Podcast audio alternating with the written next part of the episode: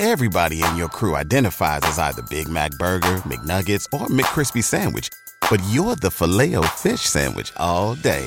That crispy fish, that savory tartar sauce, that melty cheese, that pillowy bun. Yeah, you get it. Every time. And if you love the filet of fish, right now you can catch two of the classics you love for just $6. Limited time only. Price and participation may vary. Cannot be combined with any other offer. Single item at regular price. Ba da ba ba ba.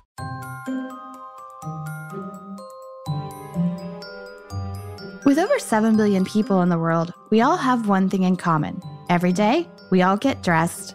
Welcome to Dressed, the History of Fashion, a podcast where we explore the who, what, when of why we wear. We are fashion historians and your hosts, Cassidy Zachary and April Callahan. Cass, I would like to start off today's fashion history mystery with an apology because I might sound weird or very tired, and that is because I am extremely jet lagged. Yeah, welcome back from the future, April. You were a day ahead of us in Australia. Yeah, I was. And I've been in Australia the last week or so, um, spending time at the National Gallery of Victoria, which is in Melbourne. And I was actually there for um, to give a lecture on International Women's Day. So it was fabulous. Um, the lecture was in conjunction with a amazing exhibition that they have on view right now, which is called the Krystyna Campbell Pretty Fashion Gift. So, Krystyna uh, Campbell Pretty um, is an Australian woman um, who put on a lovely cocktail party for us. Thank you very much. Uh, but it, she's been over the last few years donating really significant pieces of couture, ranging from all the way from Charles Frederick Worth all the way to Alexander McQueen. And she has donated about 250 pieces, and a large portion of those are on view right now. So if you happen to be in Australia or visiting soon, go check that show out. It's it's really really lovely. I know it looked really incredible. I can't wait to see more of your photographs from your time there. Yeah, and and and oddly, it was really funny because the other day you posted a picture on your Art of Dress Instagram of a Boué Soeurs, a robe de style. Oh, I know. That's one of the pieces in the show, and you had no idea. I had no idea. It was quite fortuitous. yeah. Um, but that is not our subject matter today, through and through. We are actually going to answer a question that several of our listeners posed to us. Cass, do you want to tell everybody what it is? Yeah, so we had a lot of listener messages after the Grammys this year in which the rap singer Cardi B wore a vintage Thierry Mugler, I mean, Venus gown. Is that how we're going to describe it? Yeah. Incredible ensemble. And people wanted to know more about that dress and more about the designer behind it. Yes. So basically, today we are going to answer the question Who is Thierry Mugler? Uh, he was actually born in 1949 in Strasbourg, and um, he was not the best student, not super into school. But as a teenager, he uh, turned professional as a ballet dancer, which I thought was really fascinating.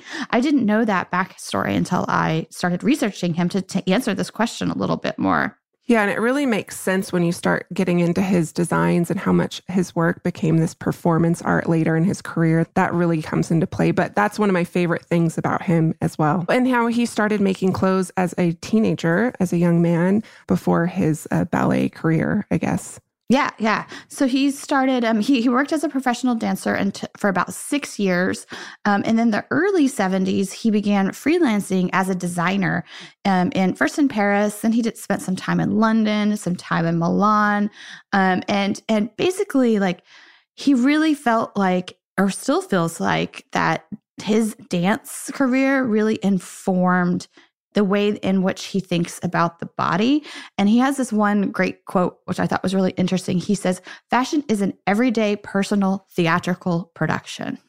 Yeah, and I guess he debuted his first collection in Paris in 1971 under the label Café de Paris, and his first collection under his own name debuted in 1973.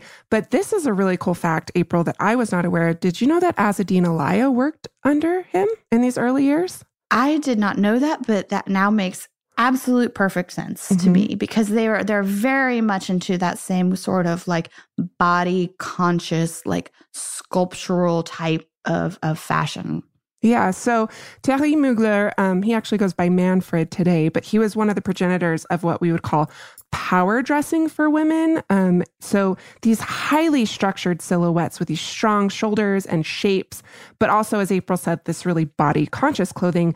And he really viewed it as harnessing the power of femininity, women using clothing as armor. Yeah, absolutely. And and very sculptural, I would say some of these things. Just think sculptural, theatrical, over the top. Absolutely. And, and and one of the things as I was going back and looking at some of his runway shows from the past is I immediately started evoking a little bit of an Alexander McQueen to me. Right. In the way in which his fashion shows were really kind of staged as theater. You know, it wasn't just clothes coming down the runway. There's always like this bigger idea or kind of like performance that's like in association with his clothes. Yeah. And speaking of, a lot of his fashion shows are on YouTube. So yesterday I watched the 95 96 fall winter couture collection. It's a 45 minute extravaganza on YouTube. It is incredible. It's fashion performance at its finest. I highly recommend watching this video. I mean, talk about theater and drama, April. Yeah. You have glamazons like Tippi Hedren, Veruschka, Carmen Dell'Orefice making cameos. Carmen just keeps coming up on dress lately, it seems like. Yeah. uh, I mean, she is so incredibly beautiful and such a, a living legend. Um, she's been modeling since the 1950s, which we just talked about in our Tony Vicato episode this week. But just it's so cool. He really experiments with technology and non-traditional materials. So about 45 minutes in is the debut of a silver cyborg woman. Mm-hmm. Vogue called it a frightening and tantalizing image for the dawn of the internet age and a fitting end for this list of the 90s most unforgettable fashion shows. So check it out. And I'm actually wrong about the 45 minutes. I think the silver cyborg woman debuts a little bit earlier. At 45 minutes is when we see the Venus dress that Cardi B wore on the red carpet this year. Yes, and it's the Venus dress. It's from that same collection, which was um, titled the Winter Circus Collection. And it wasn't only that dress that Cardi wore that night that was by Mugler. She her two other ensembles that she wore as well on stage. She had a a white fringe dress that had long white gloves that had fringe on them as well. And then also she wore a sheer black bodysuit with a purple cape. And one of the things that's hilarious is that the black gloves that accompany this ensemble, they had to make her new ones because her nails are so long. Yeah, she's really known for these long, extravagant nails. So that was really incredible. and what's really cool is she collaborated directly with the Mugler Archives in Paris. Uh, the archive consists of over 7,000 pieces. So Mugler hasn't been designing um, since the early 2000s, but his, his archive is still um, alive and well. And what was really cool is Cardi B, she won first female solo artist. Um, she was the first female solo artist to win the Grammy for Best Rap Album, and she did it in vintage Mugler. Yes. So if you want to learn more about this collaboration between um, the Mugler Archive and Cardi B, you can do so actually because Vogue created a whole like short documentary about the process of them working together, and um, it's on YouTube also, which which is great. Check it out. And and the last thing I want to say about this, well, I have a couple of things to say, but this is actually only the second time that the Mugler brand has opened up their archives to dress a celebrity. And uh, the last time this happened was actually for Beyonce's I Am World Tour in 2009. She she wore a bunch of Mugler, and he served as one of the creative artistic directors for that entire tour. Right. And again, um, celebrities wearing archival Mugler pieces happened recently with the debut of Thierry Mugler Couturissime um, exhibition the Mont- at the Montreal Museum of Fine Arts, which opened on March 2nd. Kim Kardashian um, has been wearing Mugler um, for a couple of weeks, maybe a month, maybe as a possible advertisement for the show. And I thought it was really interesting. Page six said, thanks to Kim Kardashian and Cardi B, Thierry Mugler is having a moment. And I want to say, correction, they are wearing that because he is having a moment and an exhibition and because he's an incredible designer that people still really respond to to this day. Yes. So if you are in Canada or visiting Montreal, go check that exhibition out. It's up, as Cass said, through September. Yeah, it features 140 haute couture and ready to wear garments dating from 1972 to 2001, as well as his stage costumes and accessories from his uh, extensive career. Designing for theater. Yes, absolutely. The question is, how do we get to all of these exhibitions at once? I guess we cannot. So we depend on you, our listeners, to go see these for us and tag us and report, please. Yes. Is there any other fashion history news that you think we should discuss this week, Cass? I've been in Australia, so I'm sorry I haven't been paying as close attention as I usually do. Well, I have a little bit of news. I just found out I was accepted into a PhD program in history. Congratulations. Yeah. Soon to be Dr. Zachary. Yes. So I'm very excited about that. I'm going to be studying um, the history of colonialism and clothing, um, fashionable clothing specifically in New Mexico. There's this really unique intersection of, of cultures, Hispanic, um, Anglo American, and Native American that exists in New Mexico since the 19th century. Um, the Spanish and Native American relationship, if you want to call it that, has goes back to the 16th century.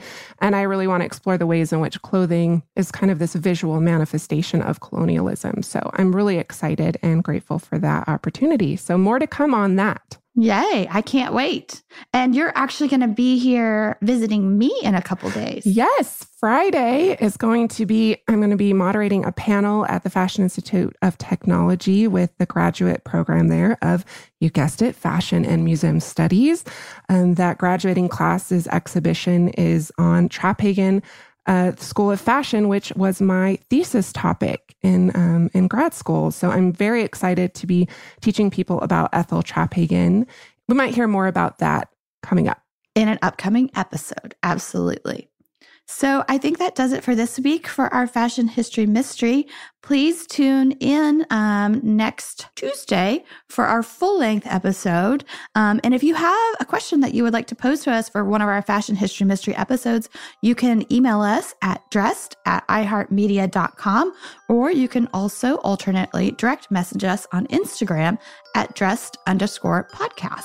Thank you, everyone, for tuning in, and we will catch you on Tuesday.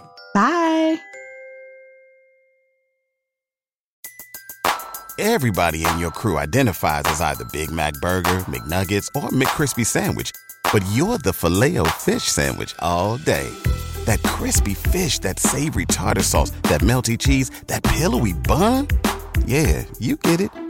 Every time. And if you love the filet of fish, right now you can catch two of the classics you love for just $6. Limited time only. Price and participation may vary. Cannot be combined with any other offer. Single item at regular price. Ba da ba ba ba.